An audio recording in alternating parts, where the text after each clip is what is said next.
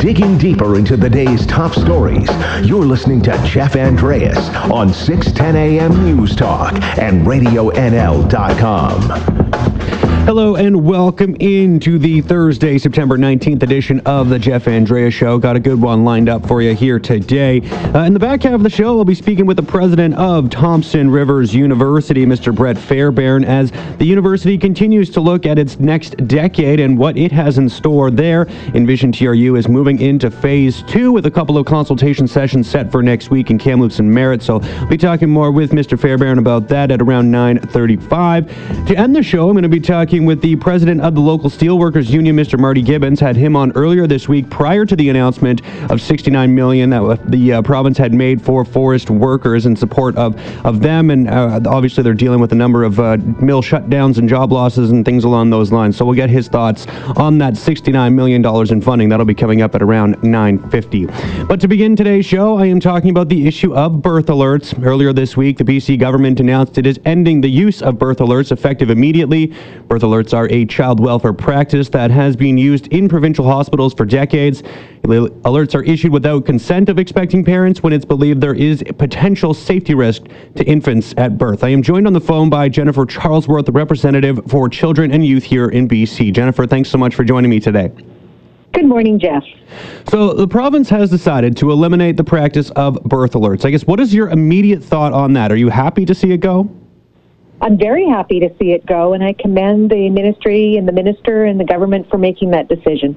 Um, I mean, do you believe that there was a lot of discrimination when it comes to this practice in particular? I know that uh, you know that's one of the concerns that had been talked about with regards to birth alerts is that you know it seemed to target uh, you know certain populations more than others. I do believe it did uh, target certain populations more than others, most notably Indigenous families and families living in vulnerable circumstances associated with poverty, substance use, etc. So I think that it did, it had a disproportionate impact on those who are most vulnerable and who actually need more supports rather than fear. Um, and I guess what uh, you know, you as a child and youth representative, I guess what what can you do to support those families who have been dealing with uh, you know birth alerts and, and maybe unwarranted ones as well? I mean, obviously there is some concern that maybe a lot of families weren't uh, you know or didn't feel that they were a, uh, a risk to their infants, but yet they still had been flagged as a possible risk. So, I mean, what what do you guys do to help support those parents who have been dealing with the situation? And, and I guess uh, hopefully you have to deal with less of this moving forward. Yes, hopefully we do have to deal with that less. Our role is fundamentally to support the child and the youth that are the subject of any of these kinds of um, areas of service. So, in these situations, if a family member or uh, is concerned about the way in which government is approaching their loved ones or uh, protecting the child, then they can certainly contact us and our advocates who would assist them in understanding what are the best ways forward in terms of accessing supports within the system. Um, and I think really going forward, that I also want to say too that the decision to remove a child is never taken lightly. I do believe that very strongly. Having said that, I think the birth alerts, what ended up happening was it created a situation where families were fearful often to ask ask for help or to acknowledge that they were struggling. And therefore, out of the fear, then the appropriate voluntary supports and services weren't able to be provided. So I think that the move will actually result in better services and hopefully less demand on our services in supporting uh, the well being of kids and families.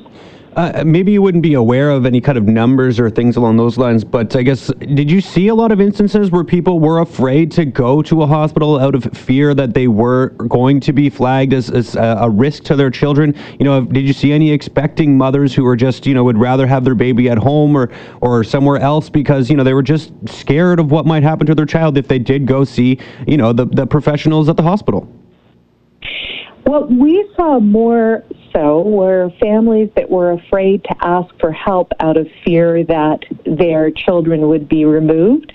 Certainly, that happened in the report that we issued um, called Alone and Afraid, which was uh, issued in December, where a mom was in very vulnerable circumstances. The child had very significant special needs, but her fear of the child welfare system was so profound that she didn't access the services in a timely way. So that is something that we do see a great deal of. Of course, with these birth alerts, oftentimes the families weren't even aware that there was a birth alert on their file mm-hmm. because it could be done without consent. So oftentimes families were kind of well down the way of having uh, more intrusive measures before they were even aware that this was triggered by birth alerts. And therefore, we didn't see the numbers that you might expect we would see. Here with Jennifer Charlesworth, the rep for children and youth here in BC. Do you have any concern that the fact that, you know, this practice is being eliminated? So that's obviously a positive, but do you think this possibly just changes the process now that instead of being taken from the hospital at birth, you know, it's just going to maybe take a couple more weeks to use some other tool to go about doing this same thing? Is there anything that's on your radar in terms of that? Oh, excellent question. What's on my radar is what are the additional services, supports, uh, interventions uh, that are going to be offered and made available to these families? Because as you say, they, you know, if, if there aren't those kinds of supports, then it could just be a matter of weeks, and then the same kinds of removals could take place. However, I think the government has been saying that what they want to do is do more wraparound preventive services to prevent the need for protective interventions or more intrusive measures. So that's what we'll be monitoring is how are those additional supports being provided so that families can stay together.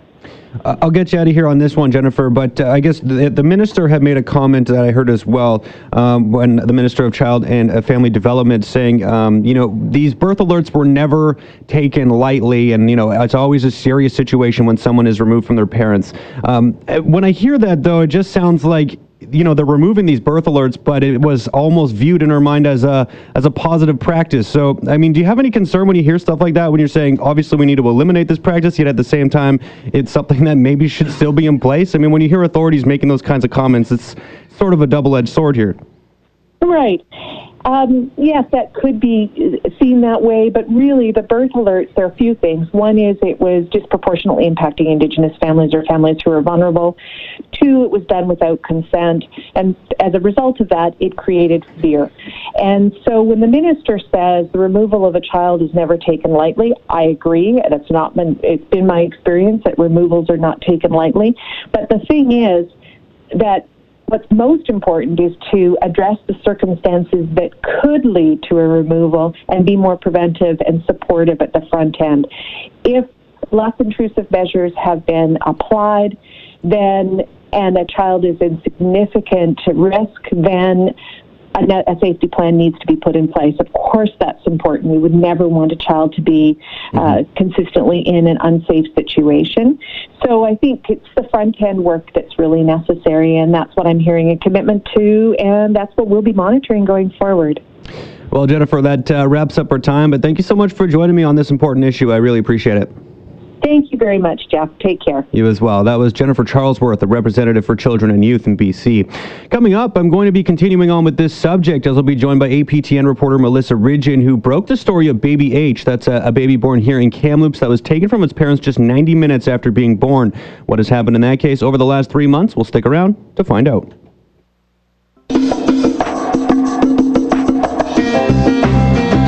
your opinion. Call or text 250-374-5345. Find us on Facebook or on Twitter at Radio NL News. This is Jeff Andreas on RadioNL.com. Continuing on from my earlier conversation with Jennifer Charlesworth, the representative for children and youth in BC, I'm joined now by APTN reporter Melissa Ridgen, who broke the story of a baby born here in Kamloops that was taken from its parents just 90 minutes after the mother had a C-section. The new parents, of course, are an Indigenous couple in their early 30s. What has happened since this incident occurred in June? Well, let's bring Melissa in now to share us the story. Melissa, thanks so much for being on the show today. Hey, Jeff. Thanks for having me. So, so what is the latest that you can tell me here when it comes to baby H? I mean, is is it still in foster care at this point in time? She is still in foster care, yes. Um, she's now three months old, and she's been in five foster homes in her three months of life. The parents um, have visitation with her, but it's kind of sporadic and spontaneous. It's whenever the social workers seem to be able to coordinate something that works for them. The parents get you know, the, the, a treat, I guess you could call it, of getting to see their own child.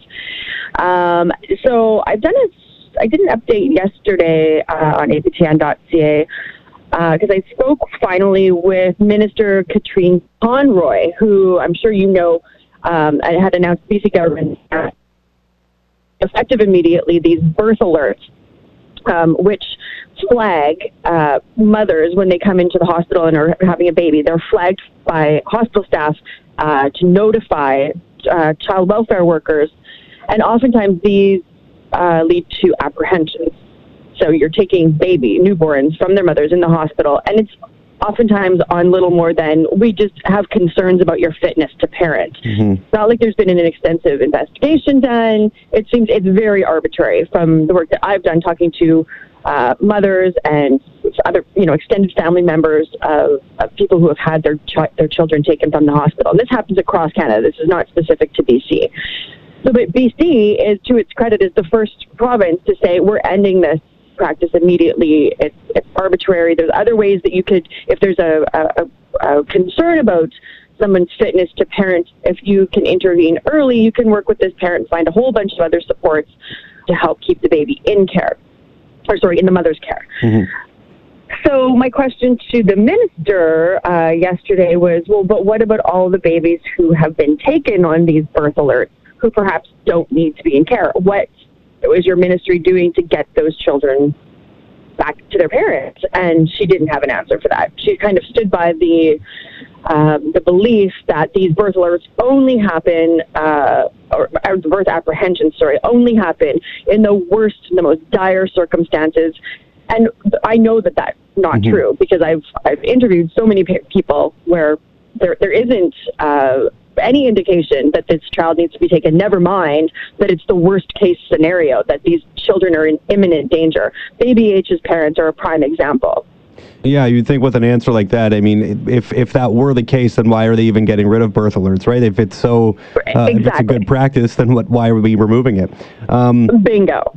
So I just want to keep continue on with the story of Baby H specifically. I mean, I know you've been in, in pretty close contact with uh, the baby's grandfather specifically. I guess what what is the yes. family feeling at this point? Is there a lot of anger, or like how, how are they doing? Yeah, it, so there's anger. In? There's a, a lot of the, a lot of frustration because so if you when you're being mistreated by this system, which and I don't even call it a system anymore, it's an industry. To be frank, it's they take kids and it creates jobs and it creates work for everybody. The more kids you have in care, the more work you have so there's frustration with that. But if you voice your frustration to your workers, like this, your foot dragging uh, at getting my child back to me, court's not happening fast enough, you guys aren't filing reports like you're supposed to, etc. You voice any of that frustration, you're labeled difficult. Mm-hmm. And then once the parents are labeled difficult, uh, the agency has grounds to deal with you less. So you're kind of damned if you do, damned if you don't. You have to just follow along like a clapping seal with all of the orders that they throw at you. Uh, no matter how ridiculous these things are, like lots of times it's you have to take these parenting courses, you have to take this, take that, and these things take a whole assortment of time because you have to register for them. And in the meantime, every day is ticking by that your newborn infant is in foster care. So people get people get justifiably frustrated and upset with the pace of the process and the process itself. Um, but you can't ever voice that frustration because you get the label of being difficult or hostile, and then the system slows down even further for you. So there's some frustration with that on the part of the parents. The family had originally been recording all of their dealings with these uh, Ministry of Children and Family Development caseworkers um, the caseworkers started walking out of meetings if they if they were being recorded. They refused right. to have meetings with the family, which is, I mean, if, if you're not doing anything wrong, what do you care if it's recorded? Of course. What do you possibly care? So the family, yeah, the family's frustrated. I talked to the grandfather yesterday. He said, you know, he doesn't know how the how the two parents are even keeping it together. Like they're just so exhausted and beat up by this process, jumping through these hoops, being given the cold shoulder by the caseworkers. I've phoned the caseworkers myself, and I've oftentimes get um, I'm it goes direct to voicemail. I'm uh, not at work until further notice. What the hell? You've got my kid who who should I deal with then? Like I would be phoning every day if you had my child, um, and to just be on a whim, not at work for weeks on end, and nobody knows how to get in touch with anybody so they can have visitation with their children. I mean, it's a broken system, and you could see how how these parents would be you know, how are they? Yeah, yeah. How are they managing to get up and keep clogging, clogging through every day? I, I don't know. I don't know if most of us could do it. Yeah, I'm here with APTN reporter Melissa Ridgen. So, just following that part of, of your conversation, I guess I, I know when you were on here with Shane Woodford uh, in June, I believe it was. You know, you had, you had mentioned some mm-hmm. of those things like the recordings, but they were being, from what I understand, very cooperative with everything that they were being asked to do to, you know, of course, yeah. have their child returned to them. I assume that yeah. that hasn't changed over the course of the three months, but have you been ever have they given you any update if they are any closer to having baby H returned? There's apparently there had been a um, a court hearing where there's a judge had granted an extended visit. So it's like you can have your child all day and for an overnight. That apparently happened in August, but those visits haven't started yet, despite that judgment. So then the question is, well, what's the point of going to court if the court orders aren't being followed? You know what I mean? I think another thing I'll mention too, just in case for your listeners who maybe weren't listening in June or following the story at the time, one of I was talking about arbitrary, kind of ridiculous things that these um, social workers create for the family to have to do. One of them was to say that one of your parents has to live with you. Now, you're telling people in their 30s that their mom has to move into their house in order for them to visit their child. Like just just arbitrarily pulled out of your butt that this is something that has to happen. Mm-hmm. Well, the dad in this case didn't necessarily have an amazing uh, relationship with his mother, but of course, like I want my kid back, so like okay, I guess my mom's moving in with us. That blew up spectacularly within hours of her moving in. It was like there was some issues over who was actually the boss of the house, and I guess the mom was like, you know, if I have to live here, I'm in charge. And there was an argument of, well, no, you're not. We're the parents, and she stormed out, and so that collapsed. I mean, it shouldn't have been what a bizarre construct, anyways, for these social workers to just think up. Yeah, I mean, obviously, the situation is has been unfolding over quite some time. It doesn't sound like it's going to really um, you know, push along as fast as at least as the family would like. And from from those outside watching, I mean, uh, it's pretty frustrating to hear what's happening, and uh, hopefully we can see some changes. I guess I'll get you out of here on this one here, Melissa. Uh, just in terms of the announcement that was made this week about BC eliminating the the practice of birth alerts, I guess obviously, mm-hmm. it's not going to help this current situation, especially when you had the answer that you did from from the minister here. Um, but what yeah. does the family think, I guess, about the fact that that practice is being eliminated? Is there any, I guess, hope for for this not to happen well, to other people in the future? Yeah. So the grandfather spoke to that, and he said, "You know, it's I don't, I don't. It's going to help my granddaughter. They're not just going to admit that what they did was wrong and hand the baby back because none of the agencies in this country ever admit that they did anything wrong. They fight tooth and nail to try to cover their butts. However, there are women across this country, we know this to be true, that are having children outside of hospitals specifically because they fear that they will be flagged because they are indigenous or because they, a lot of times, if you aged out of the system, if you yourself as a foster child, you will be flagged for a birth alert. So he's saying, you know, maybe there will be there won't be this underground of women having babies outside of hospitals. That, that you'll feel more safe and secure in going to the hospital and having your child. And he counts that as maybe something good coming out of it. Of course, other people say it's probably better to not have a, a baby in the hospital. Um, you know, in terms of mm-hmm. uh, Indigenous people believing that you should have kids at home and it being a more holistic experience. I, I don't know. So if there is a level of comfort with going to hospitals now and not fearing that you've got staff who are going to be calling CFS to flag you just because they look down on you, they don't figure you're educated enough, or they don't like the color of your skin or the look of you, whatever. If you don't have that fear hanging over you that somebody can, in an instant, snap their fingers and your life will be changed and your kid can be taken, yes, that's a good thing. Yeah. But we'll see. I mean, these it doesn't mean that there's that there's any fewer kids being taken. Maybe they don't just take you from the hospital. Fewer will be taken from the hospital. Right. It doesn't mean that they won't be taken weeks later from home. So I guess, I guess we wait and see. Yeah, well, it's definitely a situation we'll be continuing to follow. And uh, of course, for yourself, keep up the great work, and I'll be continuing to read your stories as well. So thanks so much well, for coming on the show. I'm glad you guys show. are following this too. Thanks so much. I really appreciate your time, Melissa. Okay, bye bye. That was APTN reporter Melissa Ridgen. Coming up after the break, I'll be talking with TRU President Brett Fairbairn. You're listening to Jeff Andreas on Radio NL 610 AM News Talk and RadioNL.com. Good morning and welcome back into the Thursday, September 19th edition of the Jeff Andreas Show. Thanks so much for tuning in. Envision TRU is an extensive initiative to gather input into creating a vision for the university's next 10 years. Response to the first phase was strong, with thousands of ideas shared by people in group discussions on campus and in regional sessions sessions as well as online contributions.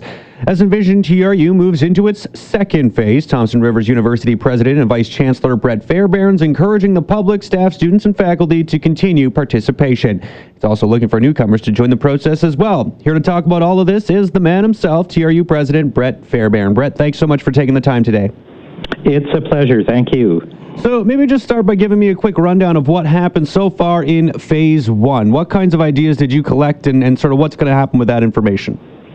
Well, you know, since um, uh, the spring, really, in March, we began the project and we've had online discussions and small group discussions that have identified um, some important themes for TRU's future, as well as hundreds of really specific ideas that, um, that people think we should follow up on. So it's just a lot of thinking about what's important and what we want to make sure of as we move forward.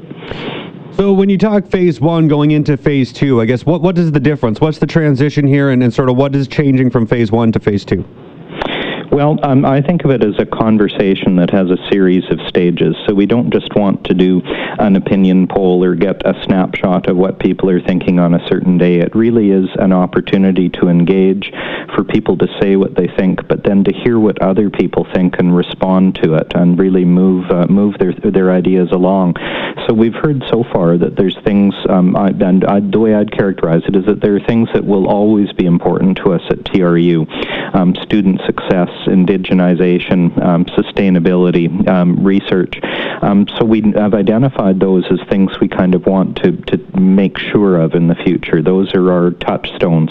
What I want us to move to is also to talk uh, not just about the things that will always be important to us, that uh, that will you know never go backwards on, but also to think about what we want to do differently, and that's what we're uh, we're starting to get into this fall. So we asked people what was missing in those early conversations, and what do we need to change up around the place. That's where we want to end up when we're done. Um, so you've been in your position for about a year now, I guess. Just how uh, you know big of a process has this been for you so far? Obviously, this was something that you wanted to undertake to to help move the university forward. I guess can you just talk about your course of your first year on the job and just sort of how important this specific project is to to what you're trying to accomplish? Well, I, I, think this is hugely important for TRU, and it's also really important for me. Uh, my job as president of the university, um, the best way I can put it is that my job is to talk to lots of people, to listen to lots of people, and to help um, influence um, the whole university, the community that it serves, to move in a common direction. So to do that, I need to hear from people. I need to know what they're thinking, and this process absolutely helps me with that in my first year on the job. Um, it's also a good time in TRU's history to take stock of what we've done, who we are, and where we're going.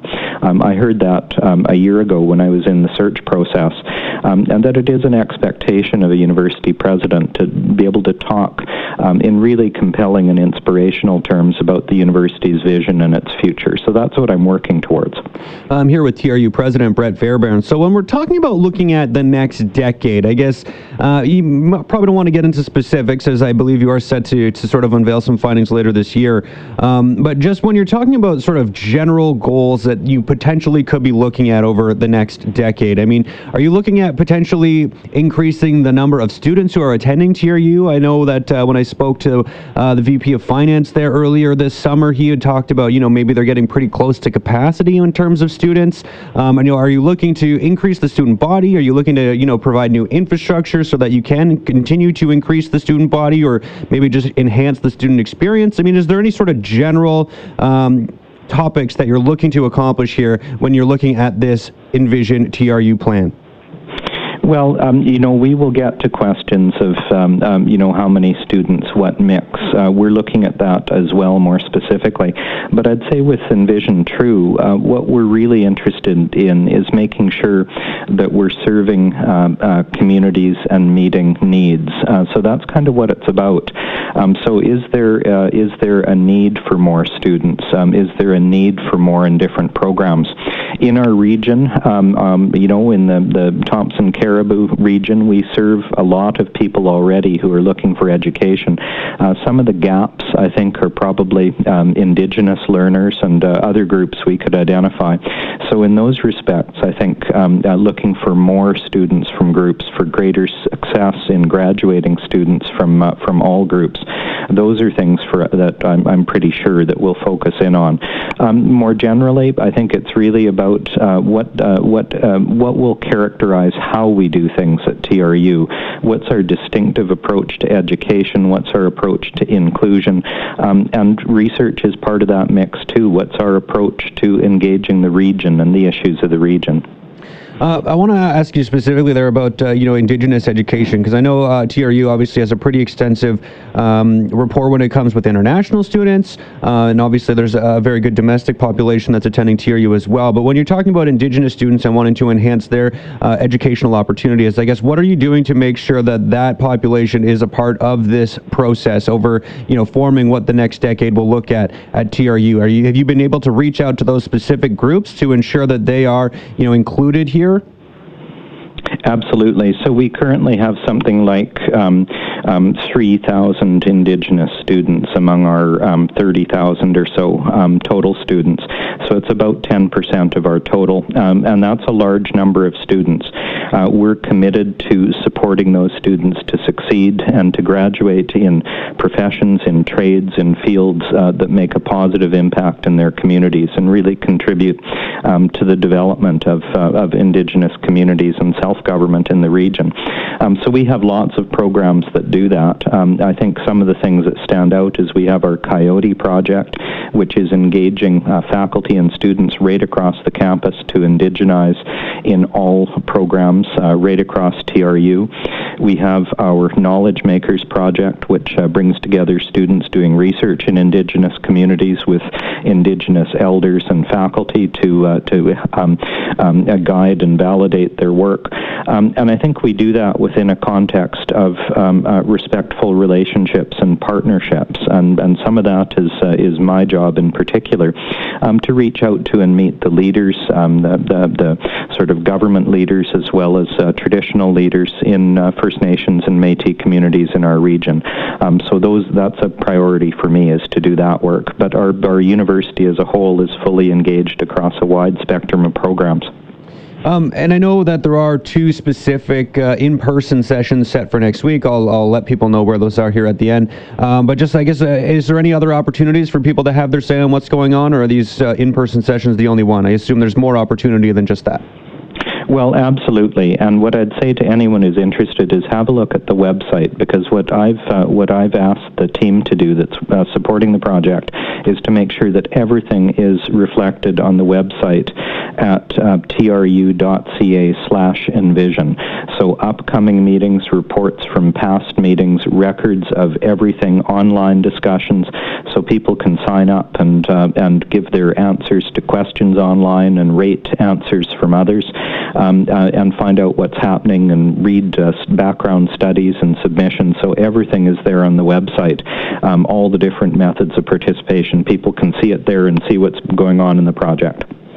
And uh, just to, to, kind of uh, wrap up this specific conversation here, Brett, I guess what is your plan for uh, you know when you will unveil this uh, TRU or True Envision? Do you have a, a, specific timeline that you're working towards right now, a general timeline, or any ideas when we'll uh, kind of see the full report?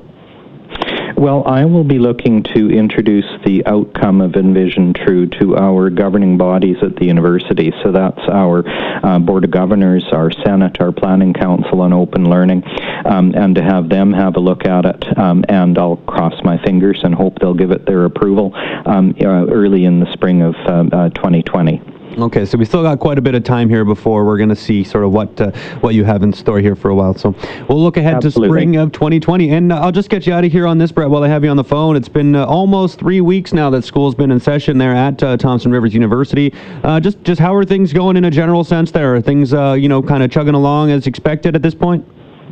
Well, it's wonderful the energy on campus at this time of year, the numbers of students, the diversity of students, how excited they are, and how involved they are. Um, you know, just yesterday we had our um, uh, TRU Students Union Pride Parade here on campus, and the noise and the smiles and the colors, and it was just wonderful to see. That's what September's like on a university campus. Awesome. Well, thanks so much for joining me, Brett. I really appreciate your time. Uh, it's a great pleasure to talk to you. Thank you so much. Awesome. That was TRU President and Vice Chancellor Brett Fairbairn. And uh, as I noted earlier, for those looking to have some input into phase two of uh, True Envision, there will be a session in Merritt on Tuesday next week, starting at 5:30. That's at 4155 Belshaw Street. And then on Wednesday, there will be a session here in Kamloops, starting at 4:30 at the Desert Gardens Community Center. Coming up after the break, I have Marty Gibbons of the United Steelworkers Union Local 1417 back on the program. He was on the show earlier this week prior to the $69 million announced by the province to aid forest workers in the Kamloops area. So we'll get his reaction since that announcement has come down after that talk, conversation that'll be coming up after this. Digging deeper into the day's top stories, you're listening to Jeff Andreas on 610 AM News Talk and RadioNL.com. Welcome back here to the Jeff Andrea Show, and thanks as always for tuning in. Earlier this week, the province announced $69 million to aid forest workers in the Kamloops area as the industry continues to be hit by mill closures and just an overall downturn in the forestry sector.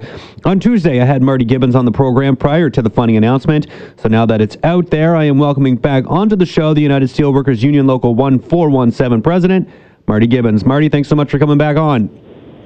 Well, thank you for giving me the opportunity. Yeah, it's a bit unprecedented for me to have someone on twice in a week, so you should feel pretty lucky right oh. now. I certainly do. And you know, I, I, just would like to start out by saying, um, as you mentioned, I, I am the president of the United Steelworkers Local 1417, and I proudly speak on behalf of the forest workers within our local union, which includes basically most of uh, um, your listening area.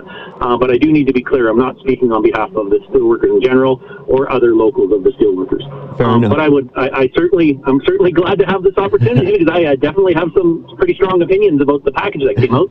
All right, well, let's get into it. So this $69 million, I understand that the details may be a bit thin at this point, but uh, the breakdown that was given was uh, 40 million for early retirement, 15 million towards short-term forest employment programs, 12 million for skills training and training grants, and 2 million for a new job placement coordination office. So, uh, I mean, what, what can you tell me about this funding as you know it at this point in time? How do you understand that it's actually going to work? Obviously, there's a, a, a small breakdown there, but it's still, like I said, pretty thin on details. So, so we as a local were not consulted prior to the government coming out with this. I have no idea if they consulted with the steel workers generally, but as a local, uh, probably hit the hardest out of any local with shutdowns.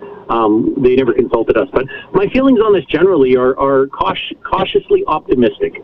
Um, they have put out a program without any sort of details.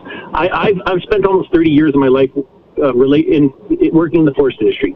And um, you know, I've been through the Community Development Trust, which sounds very similar to what they've come out with, with with some differences. Um, some of the announcement we've heard that it'll be available to all. We also see in the announcement that it says displaced. What does that mean? Uh, we also see it'll be done in coordination with forestry employers, and um, kind of the feedback I'm getting from the forestry employers, although not on the record, they're not really sure what the government's smoking. Um, so there's a, there's more questions than answers. Well, they actually put a meme on our Facebook page yesterday of a skeleton forest workers waiting for, for details. And maybe that's a little unfair as the program did just come out. But a lot of our members are quite surprised that a program would be announced with, with so many questions attached to it. Yeah, and then uh, it was also interesting to see that they were calling on the federal government to help. I don't know if that's necessarily the right time uh, right now to be asking the federal government for help when they are in the middle of an election. Um, talking about this $69 million, I guess, do, do you think this is even enough? So, so, so, you know, I'd like to talk. So, had we been consulted, the, the, the very clear message that they would have got from us on behalf of the workers um, would have been: forest workers don't want handouts. Forest workers want jobs. Um, we are very proud people. Uh, we are we are rural communities generally Um, and this is, you know, this this is we're not we're, we're, thankful for this and we're cautiously optimistic.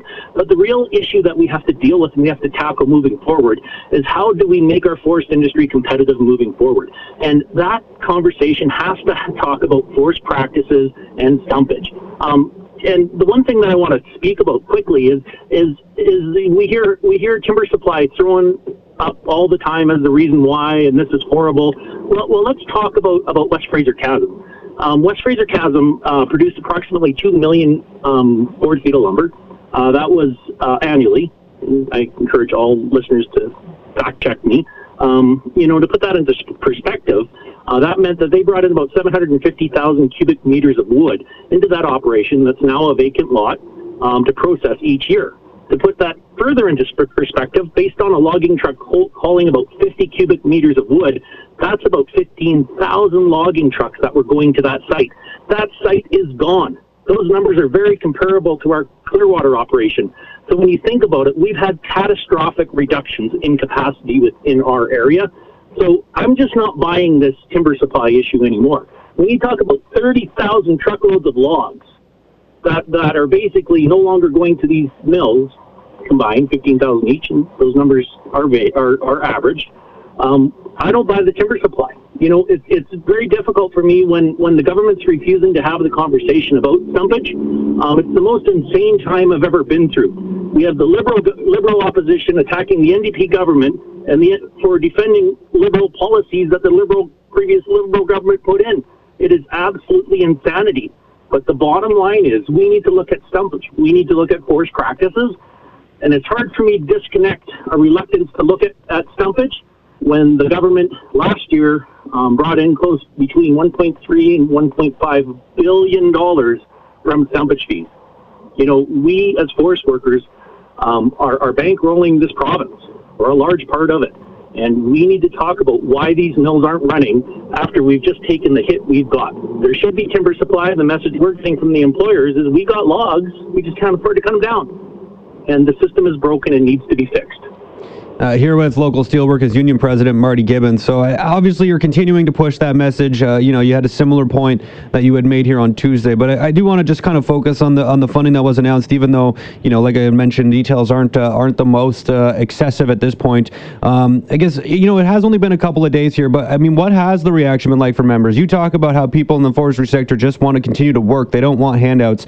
Um, but but what what have they been doing? Have they been calling and wondering, you know, how this is going to impact them specifically? What are you able able to tell them, or what are you trying to tell them at this point in time? Well, we've been getting lots of phone calls from, from workers that have lost their jobs, from workers that are close to retirement, thinking about retirement.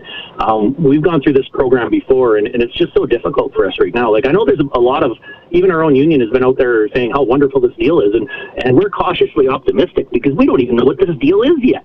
We don't, mm-hmm. this deal talks about accessing other funds? Are those secured? Are those potential?